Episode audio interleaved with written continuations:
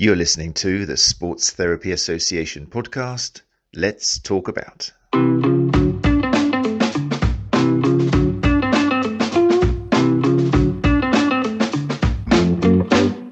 Hey people, good evening. How are you doing? Welcome. 15th of February, March 2022, and you are listening to the Sports Therapy Association podcast, also videocast because we record it live. Um, and I've already, it's the first time this evening actually where I've come in and the room's already pretty full. So that I don't know if that's connected to our guest. It might just be correlation and not causation. We can talk about that later on. But wow, you people have just kind of come in in full glory.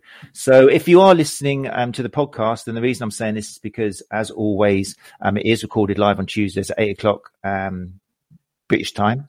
Um, and if you do come in, then I'm able to bring your comments up into the room, like on the screen at the moment. We got Gary Benson, founder of the STA, saying good evening all. We got all of the full timers here. Leslie Campbell is here. Hey Leslie, how you doing? Um, Stephen Barr says, Good evening, people. How are we all? Grand, I hope. So it's a really is, I mean, I'm biased, obviously, but it's a great place to hang out with um, soft tissue therapists. You don't have to be a member of the STA whatsoever to join us. In fact, it's a really nice way of um, having a look to see what the STA is all about. And if you are in the UK in particular, then you, we've got regional reps who are here as well. So if you've got some information or you want to meet up with someone um, and have a chat about what's happening in your area, then it's a great way of networking as well. Um, Catherine Reimer has come in the room as well. Hey, Catherine, how are you doing? Phil Griffiths. Geez, I'm not going to have time to say everybody who's in here. It seems that we've attracted a few people, which I'm sure my guest tonight um, actually probably is not bothered at all. But I'm pleased about it. Um, so I'm looking forward to that. Before I do bring you um, our guest for tonight, um, I just a uh, shout out for what we've had this week on the Sports Therapy Association podcast because it's these months are working really well. If I say so myself, I don't like to pat myself on the back very often, but um, the feedback I'm getting from focusing on one topic per month has been really cool. Um, we've had um, prior to this a whole month on uh, women's health, which went down really well um, because it kept people talking about it and asking questions and contacting the speakers and all sorts of stuff. Um, and then this month the focus has been on CPD, so continuing professional development in the UK in March and April. We started off um, talking with Mike Grice and Daniel Williams about um, dermoneuromodulation, um, which is coming to the UK for the first time. Very excited about that. In fact, the first one happened this weekend, if I remember rightly. Um, we've got Mike Rioch um, and Ray Allen coming over from the States to teach that um, in Birmingham and in Exeter. And if I remember rightly, yeah, the first one was this weekend, but the Exeter one is next weekend. James Morgan, if you're listening, correct me on that. And then part two is in June. So you've still got time if you want to uh, get to the Exeter one, um, or if you know a little bit about dear, um, neuromodulation already and you're familiar with Diane Jacobs' work, then there's no reason why you don't just sign up for the day two, which is in June. Full information given in the normal places in our show notes. There's all links and everything to that we went on from that to last week a really um, a really enjoyable conversation with Dr. Peter Malliaras, who, if you don't know, is just really really high um, in terms of tendinopathy research, um, and also really really nice example because he's been around so long. He's a good example of somebody who has evolved, understood how things are changing a little bit, changing the narrative. And with regards to tendinopathy, we had a wonderful chat about how things have changed a little bit, how research is challenging previous assumptions. Um, really healthy episode for anybody who is working um, with uh, clients or patients suffering from tendinopathy. So do check it out. As always, if you want to watch the video, it's on YouTube.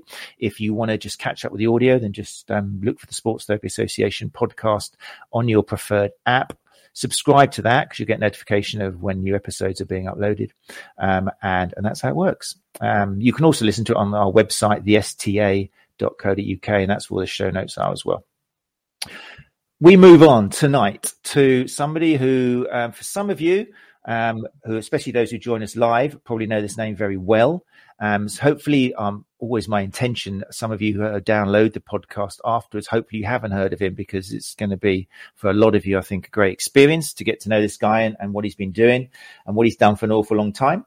Um, I've been standing on his shoulders probably for about, I want to say about a decade. But that makes me feel old and probably him even older.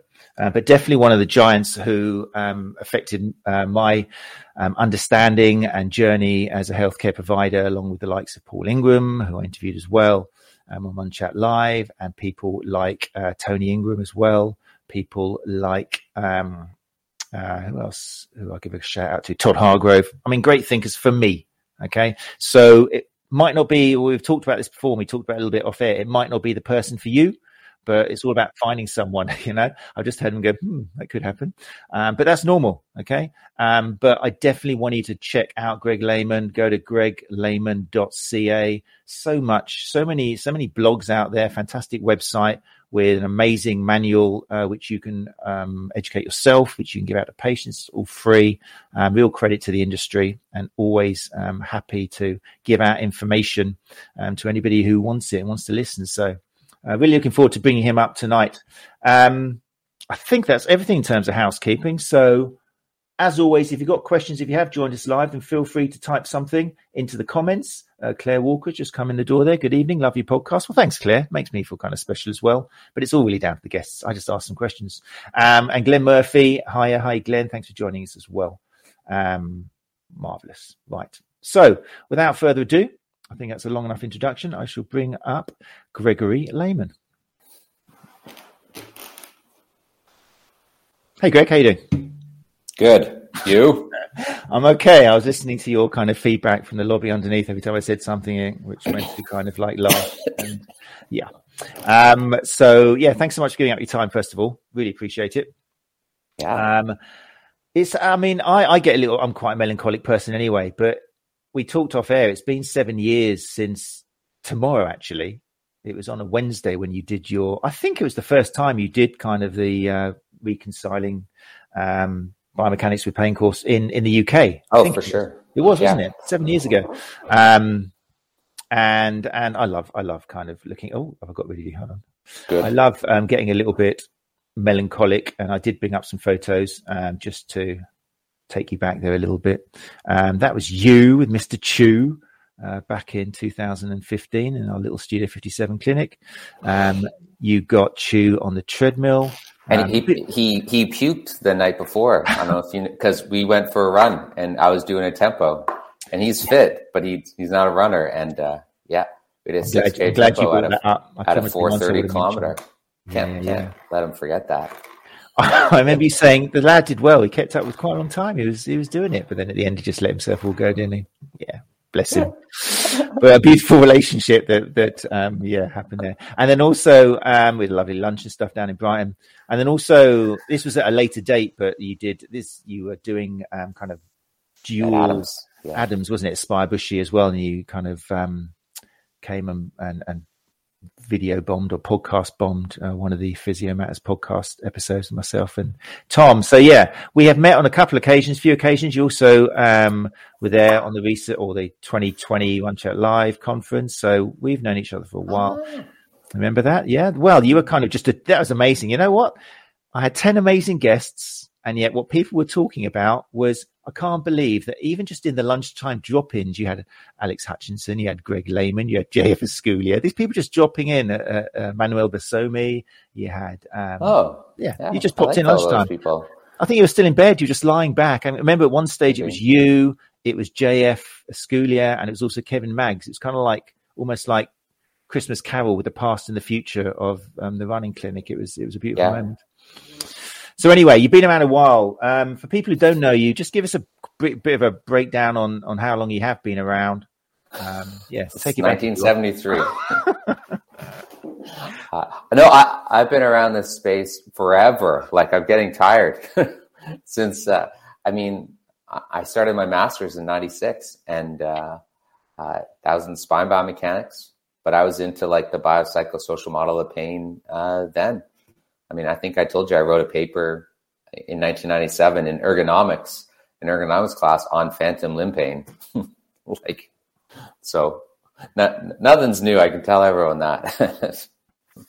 and that is oh, it's a mixture isn't it it is, must be frustrating for you because and i think sometimes if people do check you out on social media you can sense sometimes the anger you know you can sense the frustration um, and I think that's why sometimes I, I- I- when I recommend you to people, like when I'm teaching, and they say, "Who should I follow and who should I look at?" Because social media can be such a great thing. I say your name, obviously, but I say he's like it's like he's had needles stuck in him every day for about 25 years turning these kind of needles around winding him up so it's got to be tricky um, but do you ever feel like you're going to break or is it just part of the parcel of being ahead of your time back in the 90s I think I got a break, but you, you get tired of the same discussions. And then what's interesting is like, especially with, with Twitter, you, you can have a discussion with someone eight years ago through the years. And then over time, you see them taking your argument that you said to them and they then they're saying it kind of back to you or to someone else and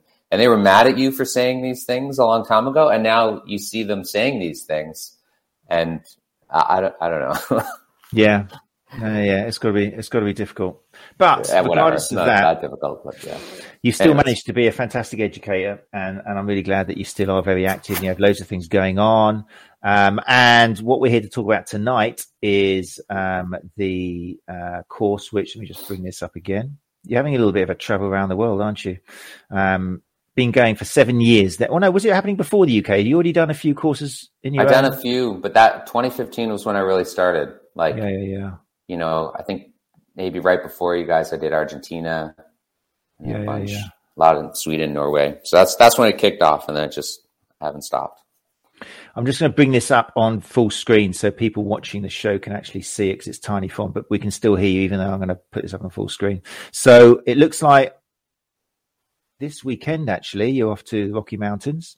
And then the one which is interesting for people in the UK is the weekend after from the Rocky Mountains, you're going to Cork Two weeks after. Ireland. Two weeks after, sorry. Yeah. So on the 2nd of April, that's true.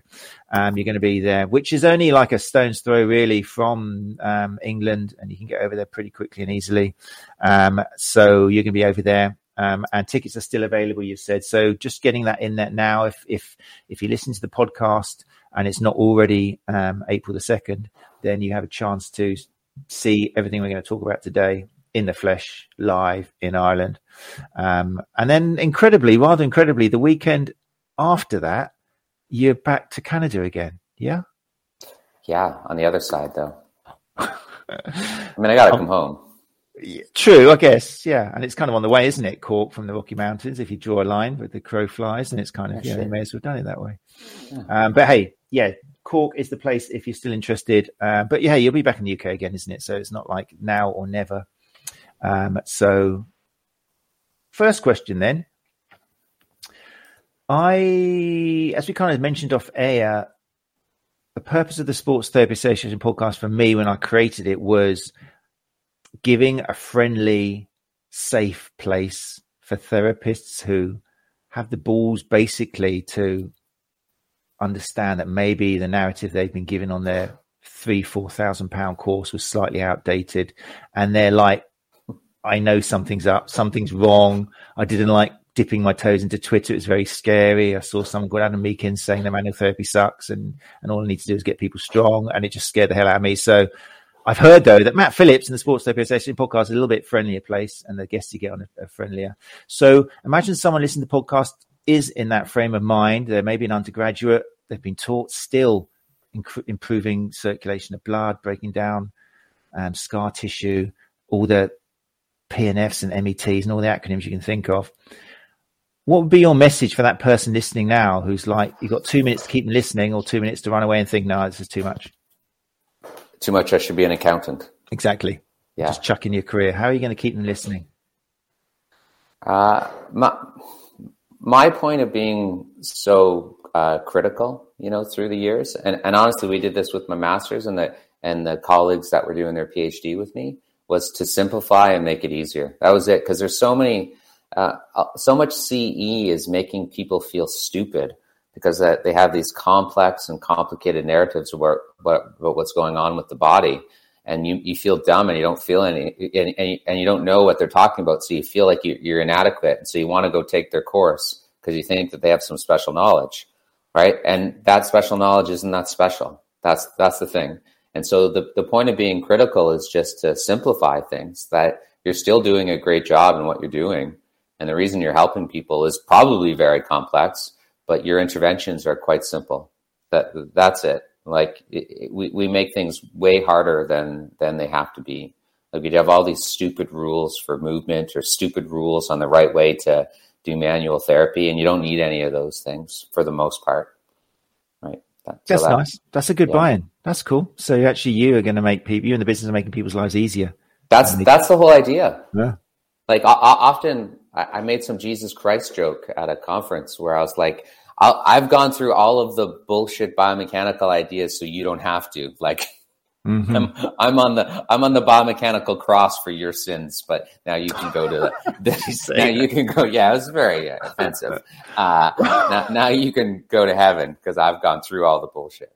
But, Where did you say you did this? What San Diego Pain Summit. I think that's online. You can go see that. Oh, really? Like, it looks like I'm on coke. Like my wife's like, the more people in the audience, like the worse you behave. And like, I know, I don't know what's wrong with me.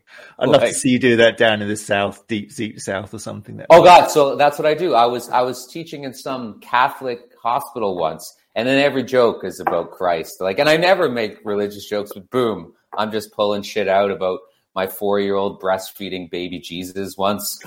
We are at a at an Irish pub and she she loved Jesus even though she was an atheist. And so we bought her like a, a Jesus action figure. And she's like three waiting to get into the pub. And she's like, Dad, look, Jesus having booby. And she's pulled her top down. Anyways, so like I haven't told that story since I was back in the Catholic hospital. So of course, yeah, I haven't had the reason. Yeah, no, so it's good. It shock value. Okay. But um, no, I like that. So people listening, um, and it's healthy. I mean, one of the things about I like doing video is because when they see you and they can see you smiling and they see you're human, then I think it makes it potentially a lot more of a valuable resource for learning than just reading streams and conversations which are limited to words and that sort of stuff. So. Yeah, words, and we miss people's intentions too easily uh, online and Twitter. We don't like what we don't.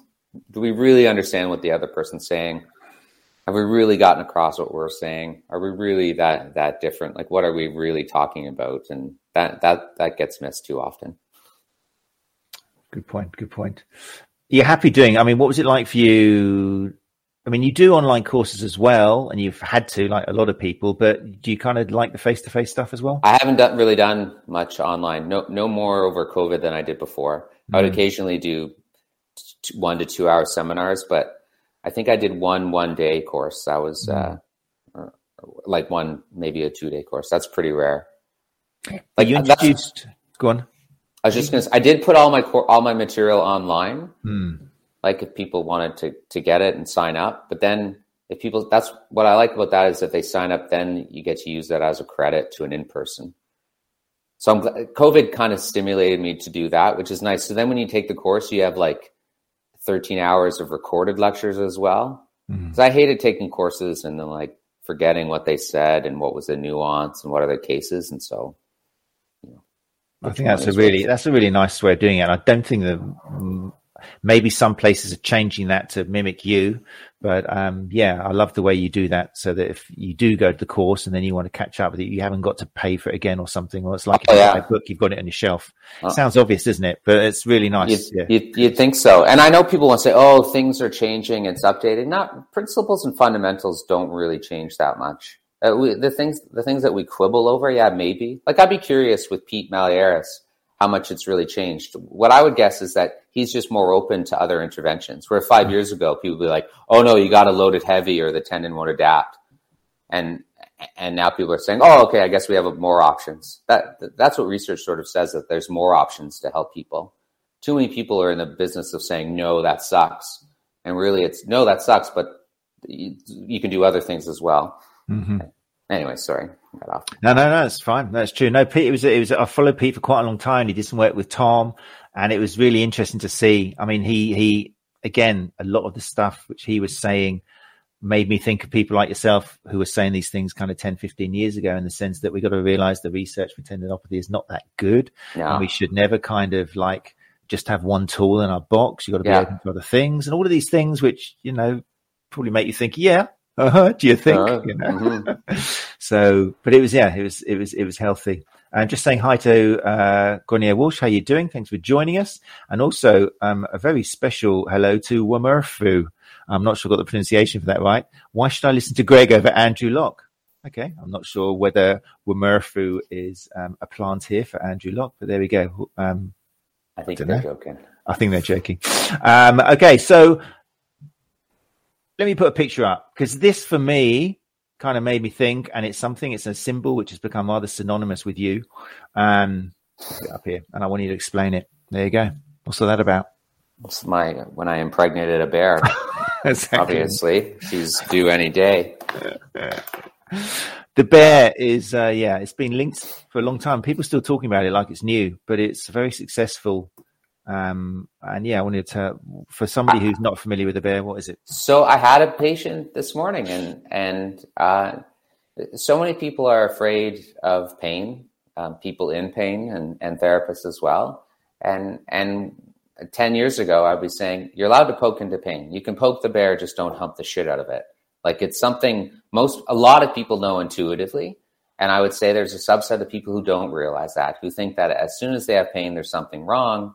You have to really res- you, not just respect it, but like bow down to it. You know, so all it's saying is, yeah, you're allowed to have some discomfort. Um, but don't be an idiot about it. There's no need to be macho, you know, like this no pain, no gain. You know, pain is weakness leaving the body, whatever people say. So it, that that's all it is, and it, and it's a freeing message to a lot of people where you're telling me I'm safe, I can do yoga again. I'm like, yeah, absolutely. Just don't be an idiot about it. Mm. Which isn't always easy. Like I'm certainly an idiot quite often, and things flare up, but um, it's okay. it's a really nice symbol and kind of like metaphor to you, although it's probably not a metaphor in Canada because you do have bears, but for us over in the UK, it's a nice metaphor which people can use with patients. I think it's a nice metaphor that therapists can use with themselves when they think about what they're doing, if they're scared to actually cause pain or if they're getting a client to perform some exercise and not quite sure whether they should do it with no pain at all or whether they should put up with loads of pain.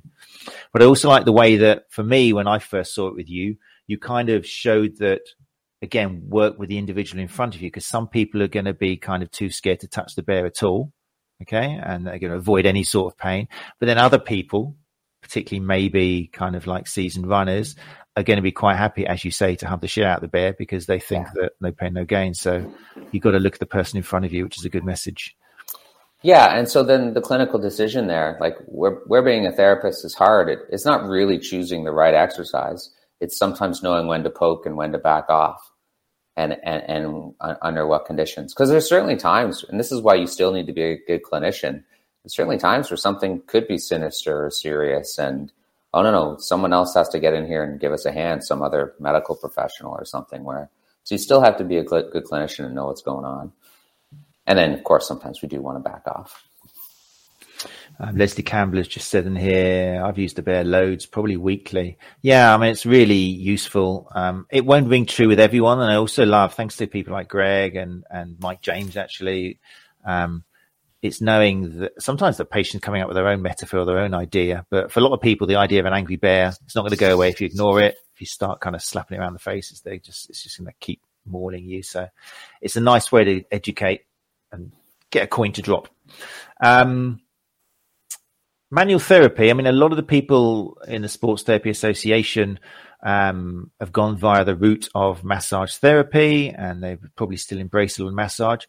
Is massage a nice way of kind of helping pacify the bear and making it go away eventually? What do you think about massage?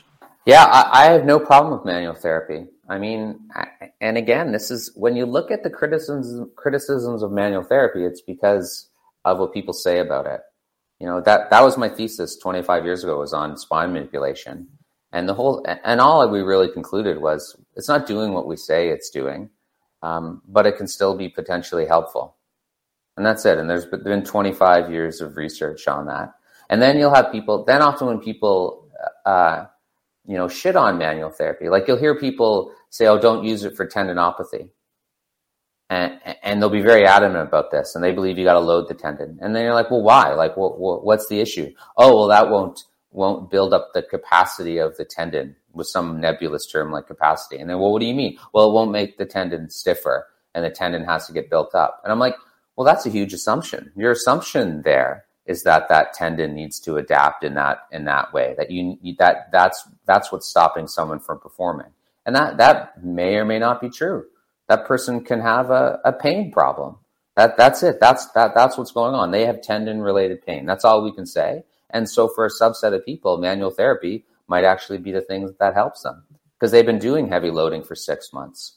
Or you look at the research and you look at the how the tendon changes with heavy loading over time and or heel drops or something, and there's no change in the tendon quality. Yet those people got better. So again, that's what I mean. People are often telling therapists not to do something based on some assumption uh, of what they like. They think something has to happen. That that's a meeting, mediating variable for recovery. And their assumption is a massive assumption that hasn't been proven. And they're not really that evidence based. They just like say that they are. Is this something? a which, in there. yeah, no, no. Is this something which comes out in your course? I'm trying to imagine how your course might have changed it from since we went starting in the UK seven years ago. But it's, the same. If you remember, like I would, I always put manual therapy under that big block of symptom modification, right? Like I, I never, I used to do lots of back cracking and I never once cracked a back thinking I was putting a joint into a different place or as changing the gamma gain on a muscle spindle. The reason I would crack a back was because someone had low back pain. That's all I needed to know. It hurts here. Okay, let's manipulate your spine. And then my professor would be like, "What's your reference for that?" And I'd be like, "Lehman, you know, 2000, jackass." I referenced myself. Yeah, the peak of arrogance. He's like, "Get the fuck out of here, Greg." I remember because that because I was like, "You can't be specific. I don't care what what joint L three, L four, L five, maybe L seven if you're lucky." Isn't that like a girl band in the UK? L seven. Oh, Sounds you're asking like- the wrong person. I don't know. Yeah, S Club seven, S Club seven or something. Oh, maybe yeah. Okay. I think that's the Anyway. sequels. Yeah, it's the S Club, not the L Club. Yeah. Okay, okay. Anyway, so the the the point is like that's where manual therapy falls. It's a symptom modifier. Is that all, all you're going to do? Well, for some people, that's all you maybe need to do. I would I would never just do that, but I, I, I just I just have trouble shitting on things if you're evidence based, and then you're like, well, where's the evidence for this? Like if, if manual therapy was so horrible for low back pain or neck pain, then we would see that in the literature when it's compared against an exercise intervention. You, it would just be like, thro- like it would be, you wouldn't even need stats. You would just be able to look at it and say, oh, there's a massive difference between the two. But there isn't when you look at the research. You know, it's like, eh, okay, whatever. So this is really healthy to hear. This is really healthy to hear because I think that for again on social media for soft tissue therapists who who I don't know what it's like in Canada. I know what it's like. Well, actually, I do because we've spoken to um, guests from Canada. Although in Canada, massage is kind of like paid for, isn't it, by the government? You can actually insurance. You can get massage Uh, for free. It's not, no, not government, just private healthcare. of is it private healthcare? Um, A lot of people do have private healthcare. Was it? Yeah. So it's kind of, you know, people will come in for their regular massage because they're getting paid to have it. And um, that's a great business for, for massage therapists. But in the UK, in terms of education, the UK is still churning out a lot of the old stuff. And if you are, if you have just done a course, just a disclaimer, and you're being told things like massage improves circulation, massage is breaking down knots, Yeah. um, that all that kind of like lock and release, and you're holding onto a muscle at the origin and then moving the limb, and then you're stretching the muscle in that segment. It's fine. It's okay. Don't worry. Don't run away. You're going to read stuff saying probably that's bullshit. You can get people Yeah. calling it out and making you feel really insignificant. But what I like about you, Greg, and your message is that you're not saying stop doing all that stuff. You're just saying make it simpler. Stop kind of thinking that the reason I'm doing this is because this is what's happening to the body. Think about the person you're doing on, whether they like it, whether they're enjoying it, and what message they're getting through it. You don't have to throw everything out, do you? Yeah, that's it. Fair enough. Uh, yeah, I mean, I did active release technique, which is that pin, in theory, pin the muscle, break up the adhesion. Hmm. I never bought into it, but I still found I, people still found it helpful. Mm. And I was like, "What are you doing?" I'm like, uh, "I'm just I'm with you. We're helping you move differently, and you're moving with less pain. That's it." Actually, for a long time, what I thought I was doing was mechanotransduction. I Mm. thought it was loading up tendons and catalyzing like a healing building response. Mm. I was wrong. Do you definitely know you're wrong? I'm pretty sure. Like, Pretty I don't sure think you can rub yourself to hypertrophy. You know, Mm. you can't just rub. Like, otherwise, you could rub your biceps, right, and they would grow. I'd be on that program. I, I don't think it catalyzes mechanotransduction in that way.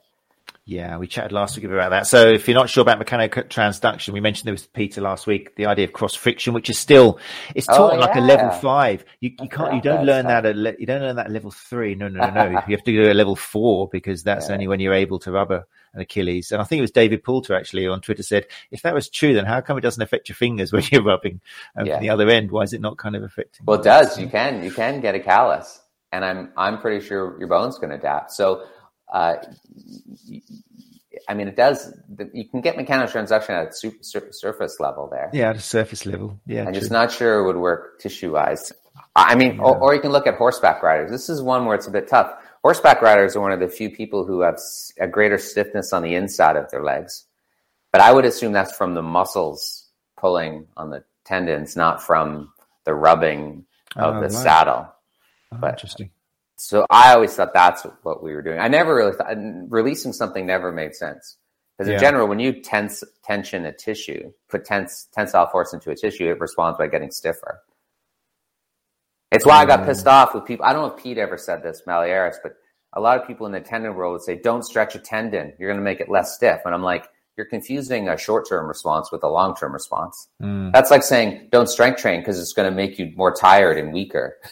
well, yes, Yeah, that happens after you work out. It doesn't happen in the long term. Anyway, Yeah, there's loads of yeah. Well, there's there's plenty of things. You question everything, and it's really healthy. But little by little, for the moment, the message for you guys listening to the podcast, if you have been taught cross friction, then um, you, I mean, you can still do it. Okay, it's just a change in narrative that you probably it's not probably not likely that with your hand you're having a as much of a change on the person's tissues as you are on their belief that this is going to help, which is perfectly valuable. And if they think it's going to help um, and they feel confident, then that could be just as powerful a tool as, and maybe less destructive at all than thinking that they need you to fix them by rubbing them. yeah, you're, you're going to have a short-term viscoelastic response for sure.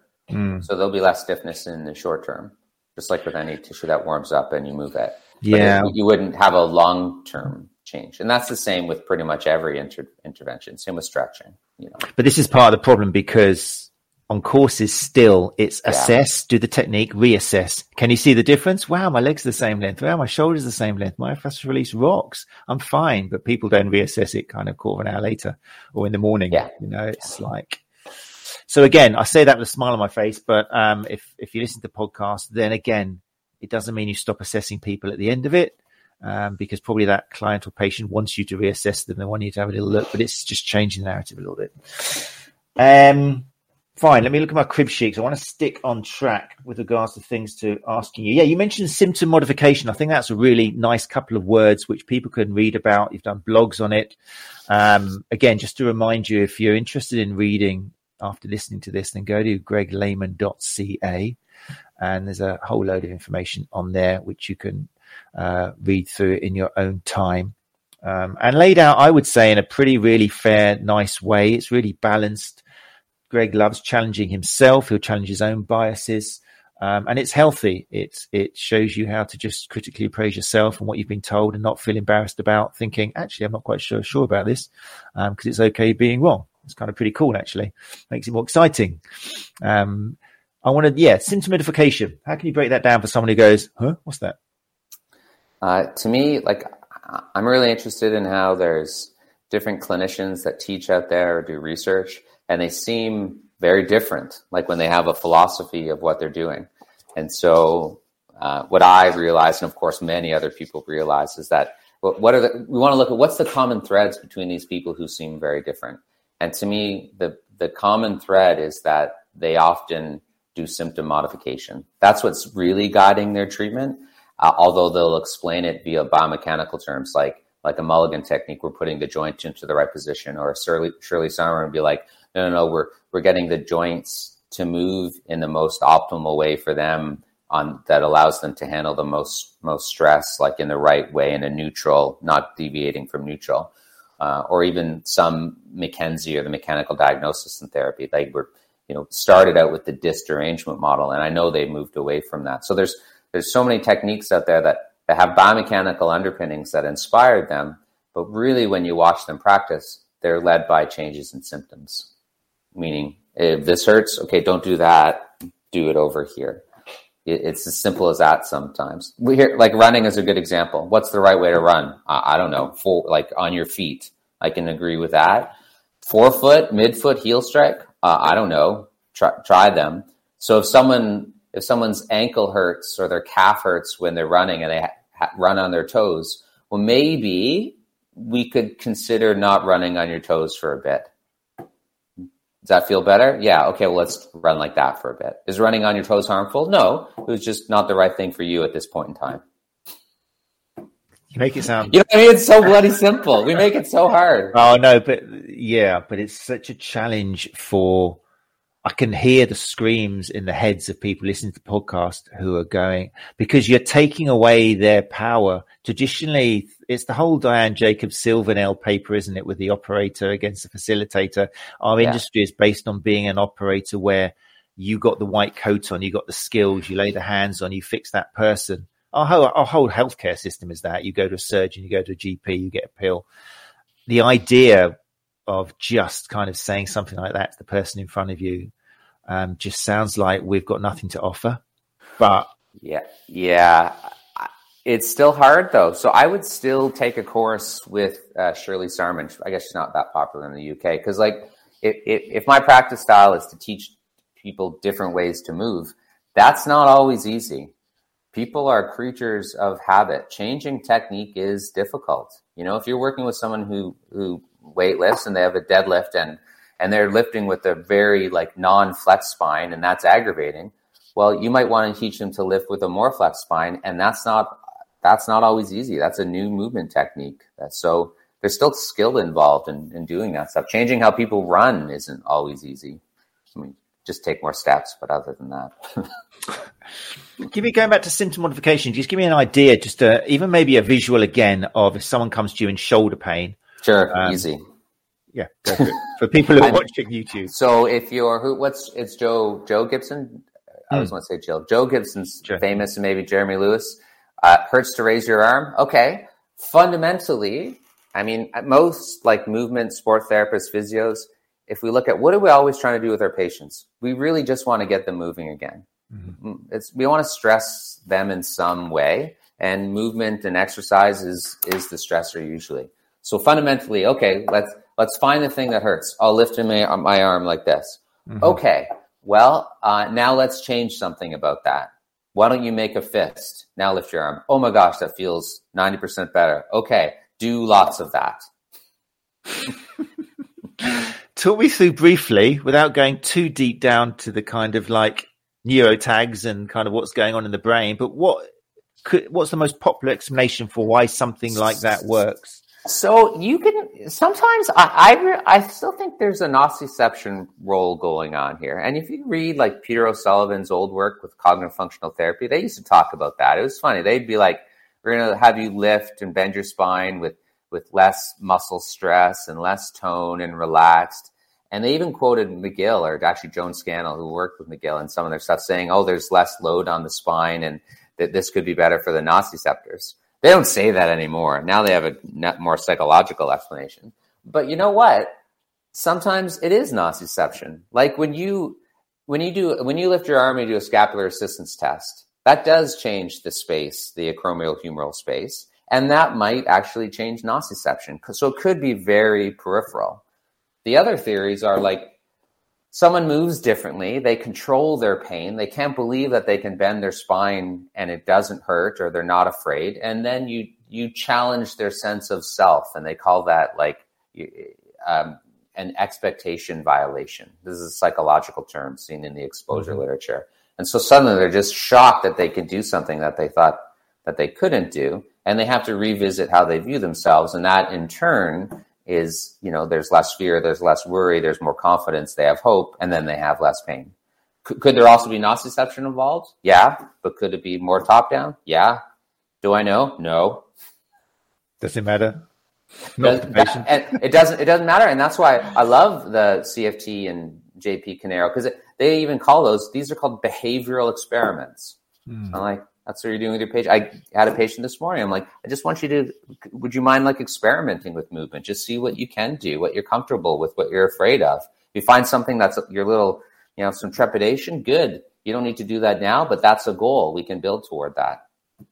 It's always like, what are the fundamentals? We never ask those questions. What exactly has to happen for someone to get better? And to mm. me, it's like moving, moving again, stressing the person in some way that they haven't been stressed before, and that catalyzes some adaptation. I think it's often it's interesting that when I just said like um does it matter? That often the client doesn't again care, but it's the therapist who feels now I've got to give an explanation. I've got to tell them what's happening here because that's why they've come to see me. But this is something that again the therapists are taught in their traditional courses that you know you've got to explain to the client. They don't care, do they? They just want to be able to lift up the grandkids or throw the ball or serve the ball or whatever it is or tackle somebody. So yeah. don't have to get explanation. Leading on from that, I am interested though because I think it's only a small jump from symptom modification to maybe the patient or maybe even the therapist thinking, "Oh wow, so really we're just playing with the brain and kind of like this pain was always in the head. That's what's happening. We're just doing it a different way to confuse the brain, and now it can do it again." We know that's kind of a pretty dark avenue to go around as soon as you start saying it's all in the head and in the brain. So how do you combat that? Oh, I, I, am super comfortable. I always think the tissue's involved. Uh, I start with the idea that there's some nociception, and then let's so let's do things that can potentially influence nociception, and then let's do things that influence our response to nociception. Like this, this is the whole idea of care where it's belts and suspenders. If you don't want your pants to fall down, you wear a belt and suspenders.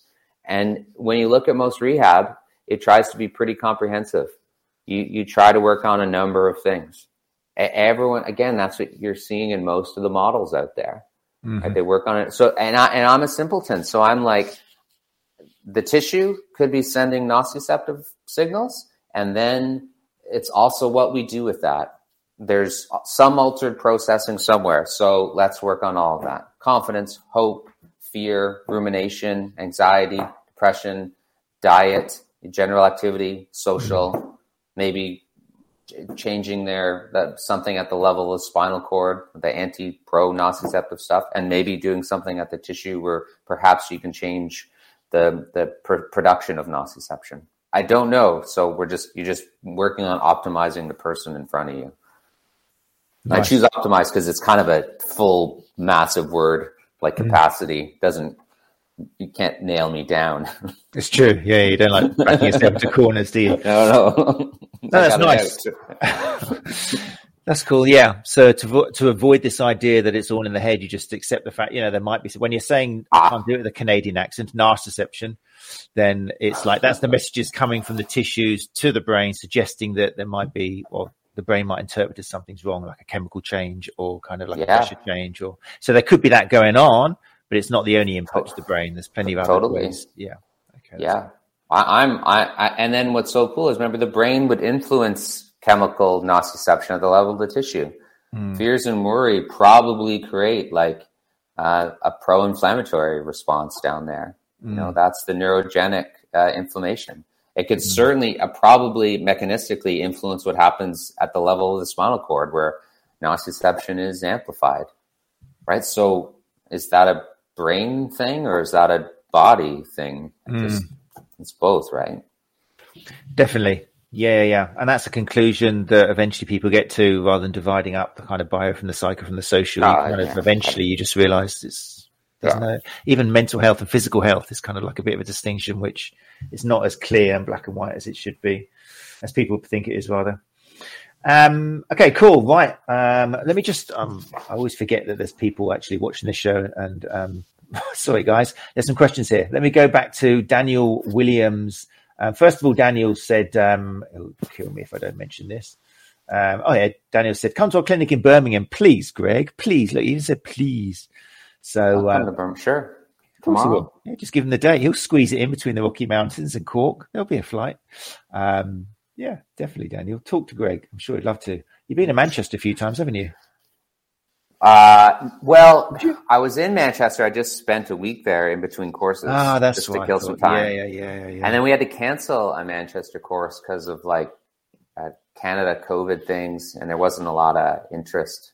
So I guess wasn't oh, well right. because of COVID. Yeah, that makes sense. Sure, blame yeah. it on COVID, not me. Yeah. it's not me. um, So Daniel says, then follows up with the question: Would the gold standard, in your opinion, have both skills to have both skills to be able to do manual therapy and be able to load the body in the right way for that individual with a better narrative? Uh, sure. Yeah. Uh, I, I, I have hesitant, like I'm always hesitant to say something has to be done. Mm. Uh, I, my bias again is physical loading. You know, I, so I, my bias would be there's probably more times where if you had to choose one being more important, it would be the the loading, like for certain injuries, especially when you're talking about tissue injury. Like the tissue, when the tissue is really involved, it needs physical stress in order to adapt. So there'd be times I'd be like my bias would be toward that. Um, but then when it's a, I don't know. So yeah, I, but I, but I'm just hesitant to tell people, oh, you have to go get manual therapy skills because I, I I wouldn't think that would, I don't think that would be fair. But if you mm. do like doing both, then yeah, go for it. Yeah, it's um, I've I've enjoyed watching you on social media, kind of challenging people defending stuff because it fits their biases, like the whole loading thing. Yeah, um, I was quite surprised. I listened to your um, chat on the Massage Collective or Massage Matters. I didn't realize. I have to go back and check it out. That so much research with loading doesn't bother having a control. It's just kind of. Oh like, God, no! Yeah, it's so like that. that's when you have these famous tendon researchers uh, just shitting on manual therapy or stretching, and then then they talk about loading for a tendon. And you're like, where's the control group? Mm. When you're mm-hmm. dealing with pain, you better have a bloody good control group and there rarely is. Or or you look at the stretching literature, and uh, again, like people will. I, I don't do ultrasound or stim, but I, when there's no control group in those in those papers on knee pain, these people are improving forty to fifty to sixty percent. That's pretty much what someone does in an exercise program when there's no control group. Mm. And and yet we're like, yay, exercise, uh, but boo, ultrasound. like mm. with such an inconsistency. It, and then when you go and and there's only a few studies that will have a control group in the ultrasound stuff. So and then and then it doesn't outperform the sham, but show me the exercise where ex- exercise is outperforming the sham. I'm not yeah. going to go buy an ultrasound machine, but again, I'm just I'm just asking for consistency, and I just it just makes me feel like squeamish to tell someone that they suck and that to do this instead if I haven't held what I love to do to such a rigorous standard. Like that, I have issues with that, and I see that too much. But that would be your what's the word? Epitaph. Uh, yeah, it would be in it. You know that is that's what you've since I've known you and followed you, and, and a constant theme in all of your blogs is you want to challenge yourself. You know, you want to make sure that you are not preaching and they're not doing what you preach to yourself. So it's a common theme. Very helpful. yeah. It's it's funny. You can find a paper of mine from 2016 with Kieran O'Sullivan, Sean McAuliffe in the Aspetar Sports Medicine, telling people not to do static stretching. And mm-hmm. as I was writing that, I'm like, oh shit, I have to really revisit what I think on this, but it's too late now. And then that's what I the last seven years I've really challenged. And I've made it. Well, you know, I've made it mm. pretty. Mm-hmm. Not a 180. It's more. It's more that I, am more 360 and that I'm a, more all accepting before mm. I'd say no, and now I have less reason to say no. Mm. Yeah, very healthy. Cool. Um, question here. Fiona Higgs says, let's bring it up. Um, again, people, if you listen to the podcast and you like the idea of asking our fantastic guest questions live, then you just got to come along on the Tuesday, eight o'clock UK time, and you can do things like this. Fiona Higgs says, Greg, I'm interested to know your view on the meaning given to the term biomechanics in the manual therapy fitness industry. Yeah, I mean, and then she, she has a little bit more here. It seems to be broadly interpreted and attributed to the cause of a lot of issues. Uh-huh.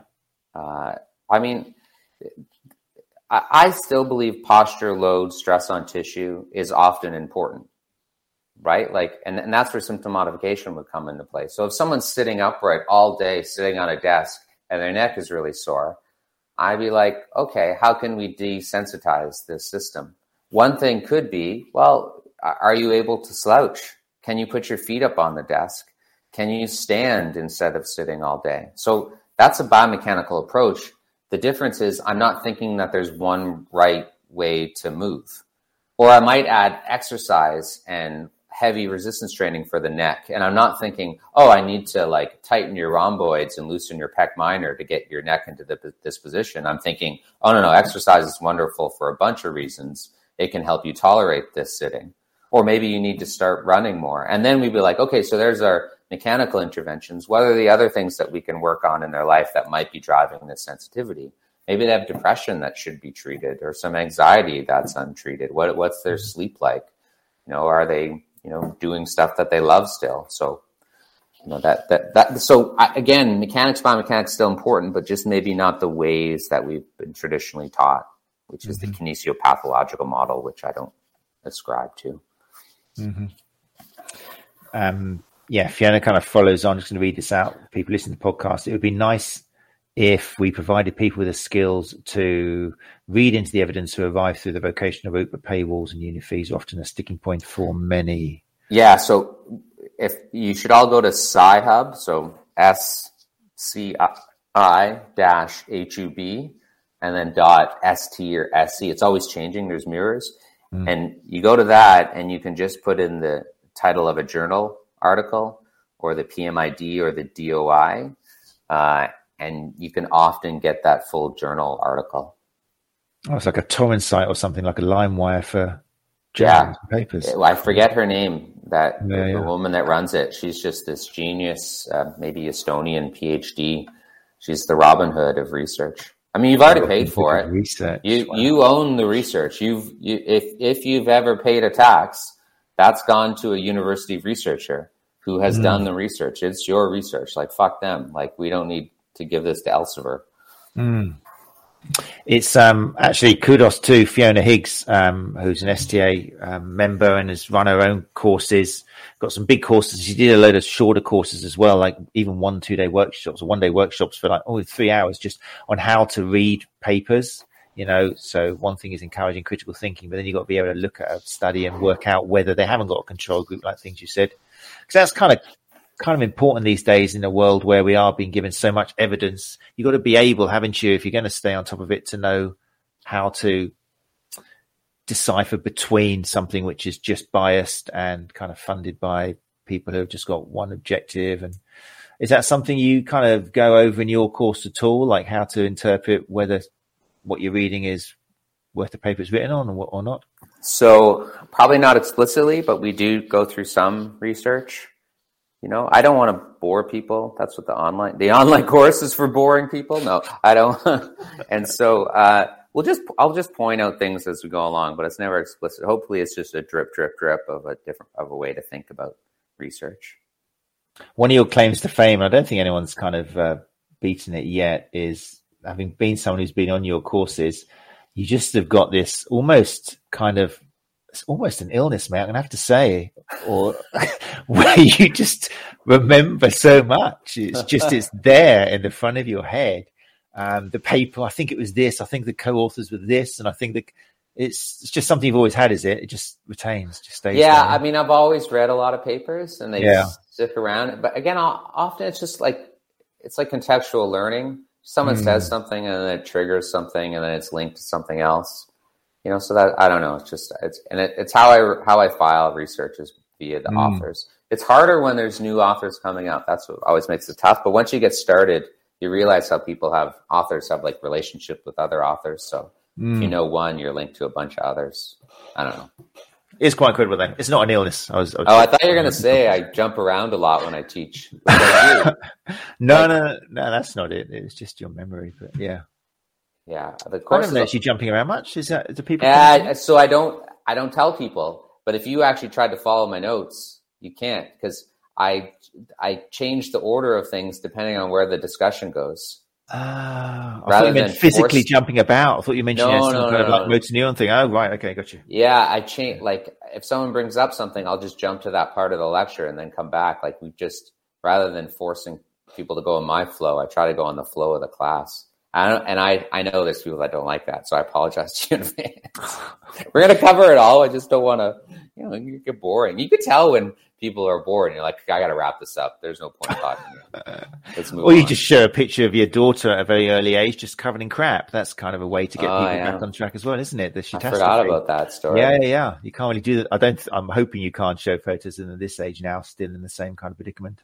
No, Well, but the I, famous. Go on. no, sorry, go ahead. No, I was just thinking as well. Also, which is a classic one seven years ago. Of the fact that your one of your daughters was a crawler, but didn't go in a straight line, kind of veered off, didn't she? To the right oh or yeah, left? Yeah, you remember that? I, I, Yeah, I yeah. forgot about that. That was Betty. I, that's not in the course. See, I got to bring that in. I don't know where that one is. Or who is that? Maybe that was Mimi. Yeah, yeah, yeah. Yeah, yeah, That's yeah. yeah. That's back. I got to put that one back in. That's classic. That's really good. Um, it is a common trait. I mean, again, the reason, one of the, re- I love, I love comedy. I like humor. That's why I, Lorimer Moseley was sold to me straight away. I think he, that's why he's been so successful because he manages to explain things with that sense of humor and that approachability. You do very much the same thing with a, a lot of irony. I love the videos you've produced with family. Um, I can't remember what they're called now, but showing the school of whatever it was and kind of like doing a posture analysis and just showing Oh, with great irony and sarcasm. Um, yeah, that was uh, fantastic as well. Um, and all kind of look with a fear in your face of kind of your wife getting home and then asking what you've been doing all day. And there's a video on YouTube with a million downloads. with Mimi in her underwear, exactly, that was the one. diaper. Yeah. Um, but yeah, worth if you like a little bit of sense of humor in your learning, which I think is a it makes it all playing, it makes it easy to learn. And uh, do check out some of the videos as well on YouTube. What are some of the? We're getting close to time now. Just to to talk a little bit more about the course itself. What are some of the in your time, some of the kind of eureka coin dropping moments which you've seen people on your course have, where they've thought, ah, that makes so much sense now. What are some of the things which they might pick up? So, so I don't know if you, I don't know if people do it in the course because I think they might already be on their way Mm. once they come to my course. But I will quite often get emails or Facebook messages where people are like, not apologetic, but like, okay, it's been five years. I, I get, you know, like of you, of me listening to you and I, okay, I, I get, I get it. I get it. It's okay. I totally, I'm all, I'm all on board. like, I get a lot of that. Or it's just the slow change over time. Like, So your courses right. have the, your courses have actually got a long shelf life. If it's five years, people still thinking about it, and then getting. So no, I think they might just good. see me online and and and then. But I, I I will have people who take the course and are like this because I don't want to tell people that they're doing it wrong. Just there's just not. It's just there's there's other ways to do it, and we can be we can have a bigger tent. That's the idea. And so I get a lot of the Monday morning like, no, this this helps. I was I was on this path. I feel better on this path now. I don't feel so alone. You know, you've helped sharpen my thinking in this area. You've given me more examples of how to use it. You know, good- I, I feel better now. You know, that Mm. that's it. Because Because honestly, for so long, me as a therapist, I just, I, our whole industry, I, a huge part of it is making people feel stupid so that they feel like they need to take your course. And I think I might have told this analogy with you there where I'm like, you guys are smart. There's a point where all of us come up to a wall and we think that there's answers on the other side of the wall. And and there are, but no one's over there yet. Right? Don't don't think that there's people on the other side of that wall that know something that you don't know. They just pretend they're on that side of the wall and they're not. Right? They just make you feel like shit and so you jump all these hoops and you're not on the other side of that wall. Do you know what I mean? Like do you, have you Mhm. seen that? Like I hate that stuff where people make it so hard or make people feel like they don't know anything or you're not loading right oh there's not that's not the right way to prescribe action oh you did six reps you didn't do three reps you did 12 reps instead of four you know nothing about strength and conditioning i'm like you don't know shit you just that's an old textbook idea if you knew more you would know that that isn't right but anyways Yeah, the power, the power of FOMO, fear of missing out, isn't it? You know, the Yeah. latest thing, you need to pay for it, otherwise you're going to be doing it all wrong. But again, that's why. I mean, that's that's when people ask me what CP to do. I make it first. I want to make it really clear. And we did it at the beginning of this month that there's no such thing as the perfect CPD for everyone. It depends where you are in your journey. It depends what sort of person you are, what you're trying to achieve, whether you work by yourself in a full clinic, what sort of clients you're getting, what your target audience is. So many different factors. But one of the take homes that I personally give for you is that people will come out with a with a sensation they can do so much more, even though they went in thinking this is going to change everything I've learned and it's going to be really scary. This it's kind of liberating because suddenly you are actually working with the person in front of you and it's exciting. It's a jigsaw. You can turn around next week and go, you know what? This isn't working. That's cool. We tried it. Let's have a little look at this now. What happened to you this? And you really are working with someone. You know, it really is. I don't even like using the word therapy anymore because there's kind of connotations of doing something to somebody. I wish there was another word, but It's you coaching. really are. Huh?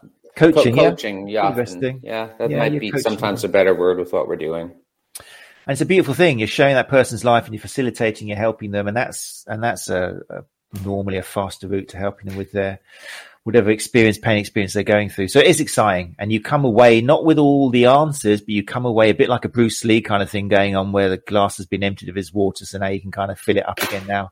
As opposed to just chucking stuff on top and top and just thinking, oh my God, I've got too much to do. So, um, fair analogy. Does your course help people empty their glass so they can fill it up themselves? Uh, yeah, I know what you're saying, but I would also say it just sort of gives people other options as well. Mm. You can still do what you're doing, but maybe you can add these other things. Cool. That's the that's the tweak, and you see that I think with Peter O'Sullivan's course. It's Mm. really good doing that well. You can do a lot of the stuff, and then why don't you add some of these things? You know, that's the idea. You simplify so you have space to add other things. That's how I like to view it. do people who do your course, if people listening to this and they're like, you know what, I like the sound of this, Greg. That's okay. Um, I fancy that. Is there a certain amount of prior knowledge that they need or pre-reading, or do you get people from different professions and industries? Or? Yeah, I, I, again, because it's not about the hardcore neuroscience of pain. I don't think we need to be neuroscientists. It's simple key messages. So I, I so there's not a lot. I mean, again, the, the the online course has like two extra hours of strength and conditioning stuff, just the nitty gritty details. So, but I don't do that in the course because it's too whatever academic. But th- that reference is always there for people. So there isn't really, I don't know. I don't think so. No. As long as they've just got the desire to help people, then that's kind of the only way to get through the door. You just got to want to be able to help people, which is what we're supposed to be all in it for, isn't it? Um, I should point out that again, I mean, you were the, one of the first people I know, I think, who were putting free stuff up online, not just free stuff, but like huge amounts of stuff. Um, and if you go to, let me just put this on big screen for people watching this. If you do go to greglehman.ca, there's a fantastic recover, recovery strategies pain guidebook, which I mean, again, it just ticks my boxes, but it's beautifully artworked. It's got some amazing ideas, which and, and strategies, which you can give to your patients. You can give it to them to have a little look at in their own time, but also as a younger therapist or less experienced therapist, have a little read through it and, and the coin will start dropping for you. Um, and it's free. It's like probably, I would say, one of the best forms of free CPD out there on the market. And it's just read it in your own time. And I love the diagrams and everything and the analogies used. It's a really healthy thing. So that's something you might want to have a look at um, if you're interested in doing one of the courses. Um, and it's like being translated. And how many languages are we at now? Isn't it like Oh, at least 10, but maybe they're not all on the website. I get a little lazy. Yeah. um, yeah, no, really. I mean, Yeah, I can't remember cool. when you first produced it. It was quite a few years ago, wasn't it? But it's Yeah, just, I, I, there's no reason to change it. I still, yeah. I'm still, I'm, yeah, because I don't get into the hardcore debates. So it's just simple fundamentals. Someone's like, hey, Greg, there's a new definition of pain. Who cares? Patients don't need to know it. I don't really need to know it. I know that they changed it, but it doesn't change jack shit about what we do in practice. so who cares? who cares exactly? So there we go, people. Um, it's 9.05, um, so we've been through an hour already. I'm apologise if there's a few questions in here which I didn't get to, but if you're listening to the podcast and you've got more questions, then as always, um, just go over to the YouTube channel. You'll find the video for this there, and there's a comment box, so you can always put questions in there. Anything um, that I feel would be relevant, I'll send to Greg and then come back and give you an answer. Um, if people want to contact you directly, Greg, where should they go? Oh, Twitter, just Greg Lehman. But Daniel has one question here. I will say we do touch on how to communicate. There's a lot of like group breakouts with clinical case studies, and so anytime we do like a, a physical intervention, the the the practice is also well, how would you explain this in an optimistic way to your patient? So we try to do the, that type of communication skills as well. And the day two, like the last two to three hours, is just simple key messages, but it's sprinkled throughout the course. So uh, I think being a communicator is important. It's definitely where I need to get better. I love it the way you I totally lost. I've lost a patient in the past month. I didn't. Yeah, I read it wrong. Whatever. Mm. Their loss. Exactly. I was going to say you're going to, aren't you? You know, you just is yeah. You, you become a better person for it. Their loss. bad person. I lost it. No, no. I, you can all get better there. Yeah. Wicked. Um, right. So reconciling uh, biomechanics with pain science, um, Cork Ireland on April the 2nd and the 3rd at Pilates Physio Cork. And for full details of the course, then head to greglehman.ca. Um, and like I say, there's a whole load of other information which you can um, have a look at whilst you're there. Um, I'm going to say goodbye to people in the live lounge, Greg. Um, don't press any buttons. I'll just say thanks to you in person uh, once these people have gone. Um, if you have enjoyed this, you listen to the podcast, maybe you want to join live, then our CPD focus continues next week. We have got special guest Angela Jackson, who's going to be joining us. We're going to be taking a look at working with teenage ath- uh, athletes. Um, Angela Jackson has got a fantastic website, angelajacksonphysio.com, and her speciality is working with what are definitely not uh, little people. They are people in their own right. Um, so we'll be yeah focusing on working with teenage athletes next week. As always, eight o'clock UK time on YouTube exclusively. So we'll be doing that. Um, to people who join us live today, thanks very much for giving us up your time. And um, also huge thanks to Greg Lehman for giving up your time, Greg. Thank Take you. care, and uh, we'll see you hopefully in a week. But if not, listen to the podcast and don't forget leave us a review. Thank you and good night. You're listening to the Sports Therapy Association podcast. Let's talk about.